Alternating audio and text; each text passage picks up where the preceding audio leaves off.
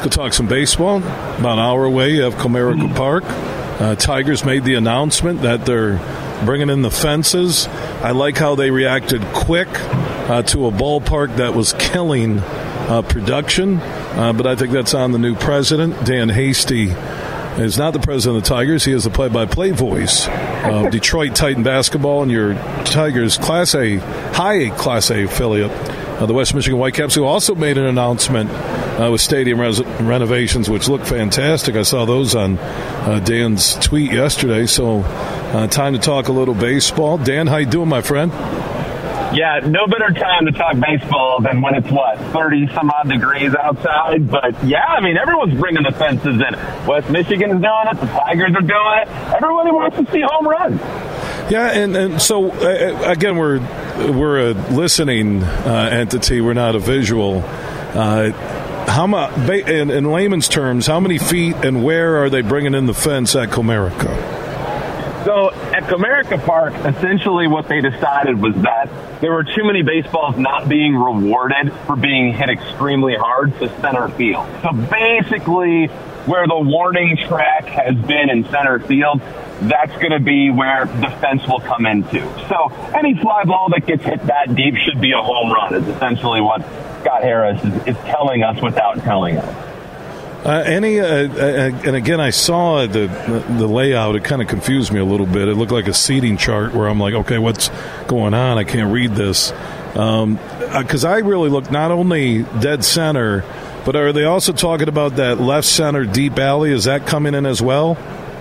I don't think it's coming in particularly. If anything, I think what's going to be the difference is that they're lowering the wall a little bit all the way around. I think it's going to be a seven foot wall pretty much from foul pole to foul pole. But the biggest difference, obviously, and as you know, will be that big LED board out in right center field. And how many times do fly balls go to die out there, right? Well, now at least if you, you hit them about halfway up the wall, it's going to sneak over and end up being a home run. So that's a little bit of a change. On the whole, I think these are minor adjustments, Bill. I don't think these are huge game changing kind of uh, differences, but I will say this, like when Scott Harris got hired, you know, the idea of changing the dimensions significantly in the, the ballpark kind of went out the window because Scott Harris had come from San Francisco. AT&T Park out there in San Fran is one of the most pitching dominated ballparks in Major League Baseball. So he's been raised kind of seeing the benefits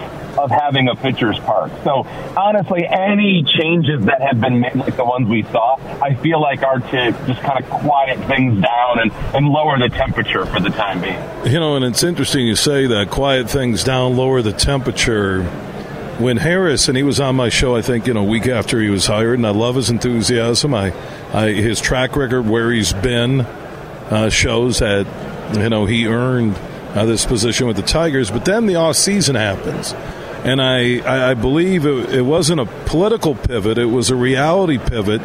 That maybe they thought they might be more attracted to free agents. Maybe after uh, going through the strengths of your organization, you understood it's with the farm system that eventually you got to see if these guys are major league ready. And we had, from my conversation with them to where we are now, more about the young bats, the young arms, getting more major league action coming up here in 2023 to see who's major league ready for full time gigs by 2024. You, you, you feel that same thing? Well, see, you know, it's always difficult when you get a new change in the leadership position in baseball. It's, it's tough for fans because, and I understand this completely because I grew up a Tigers fan. But when you make that pivot and when you change leadership at the top, you have to hit the reset button as a fan. You have to give the new person that comes in time to build this thing the way they want to build it. It's not as if they're picking up where the last person left off. They're actually going to do things in a different way. So, unfortunately, you know, you hear the terms like we're rebuilding the rebuild. I've heard that one a few times, but you know, the truth is, is that Scott Harris has a fairly clean slate, all things considered. And you think about what this payroll will look like. Miguel Cabrera comes off the books after this season you know, unless he decides he really does want to come back because the fences came in, I don't see that happening. But you know, I, I do think that you have to give the guys you have opportunities because Scott Harris hasn't seen these guys. He hasn't seen them well enough or long enough to make a real honest evaluation. So, I mean, next year is going to be an opportunity for some of these guys to nail down jobs for the foreseeable future. And I think it's also going to give him a really good idea of what he does have to work with. I agree. I, I think, like I said, and, and you know, you're walking in and you're from the outside looking in, you may have seen a different picture, but after looking at what you have, when you look at uh, the money, and and we'll see next winter that it's not just a, a Chris Ilitch isn't going to open up the checkbook like he said that you know money uh, was a co- part of the conversation when Harris took the job, but why spend it now? And I agree uh, with Miguel. I look at this team; I don't think they're anywhere close to being a contender, and I almost now have pushed it back to show me this team a year from now going into Lakeland in 2024. Dan Hasty, by the way, voice of the Tigers High A Midwest League affiliate, the Grand, well, not Grand Rapids Whitecaps, West Michigan uh, Whitecaps, also play-by-play voice for U of D Titans basketball. Uh, before I let you go quickly, uh, what the Whitecaps are doing, man? What's the price tag on that? That looks pretty salty. well, let's just say that uh, it's it's not going to be cheap. And you know, you think about what teams have been doing and trying to modernize their ballparks. So, Major League Baseball kind of required these these minor league teams to update their facilities.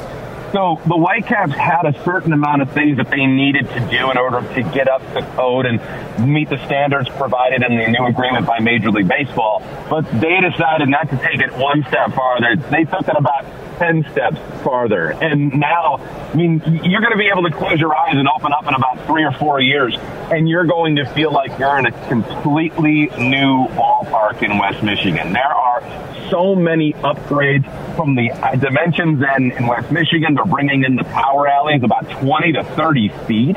They're going to move the bullpens into the outfield. They're going to see improvements in terms of suite levels. The clubhouse is getting a huge facelift. There are new batting tunnels coming that you can actually watch from the third base concourse. The concourses are going to be expanded and they're going to have the ability to close them down so you can have events there throughout the whole season. There's going to be so many differences from what we have in West Michigan now to what we'll see in the couple of years ahead. It's really, really, really exciting. Yeah, it looks fantastic. They got great ownership, Jarecki and the crew there. Good people. Dan, you do a great job as an ambassador for the West Michigan Whitecaps all across the state. Baseball season will be here before you know it. Well, we're a little over a month, maybe, give or take, uh, when you're going to get pitchers and catchers reporting uh, down in Lakeland, maybe a little over a month. Dan, uh, good to hear your voice again, my friend. I think baseball when I hear your voice, and uh, we'll talk soon.